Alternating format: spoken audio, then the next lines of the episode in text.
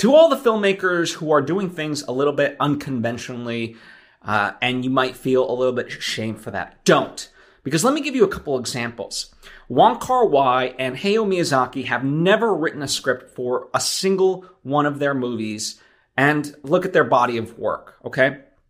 Rob Rodriguez started off with making El Mariachi in the most unconventional way, and look at his career trajectory ever since then, okay?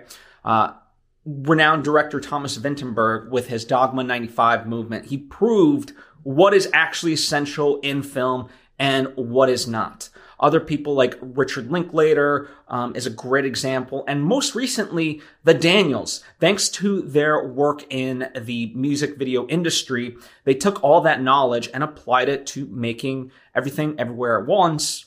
And that won an Oscar, right?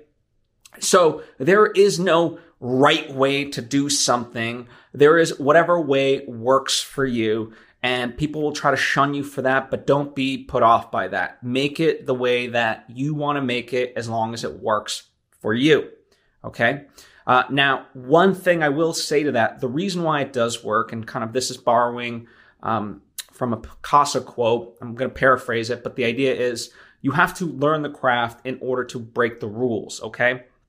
And so all these people, they have been honing their craft for, you know, years upon years. And sure, I'm, they probably know the conventionality of filmmaking and stuff like that and have carved out their way of doing things that works for them.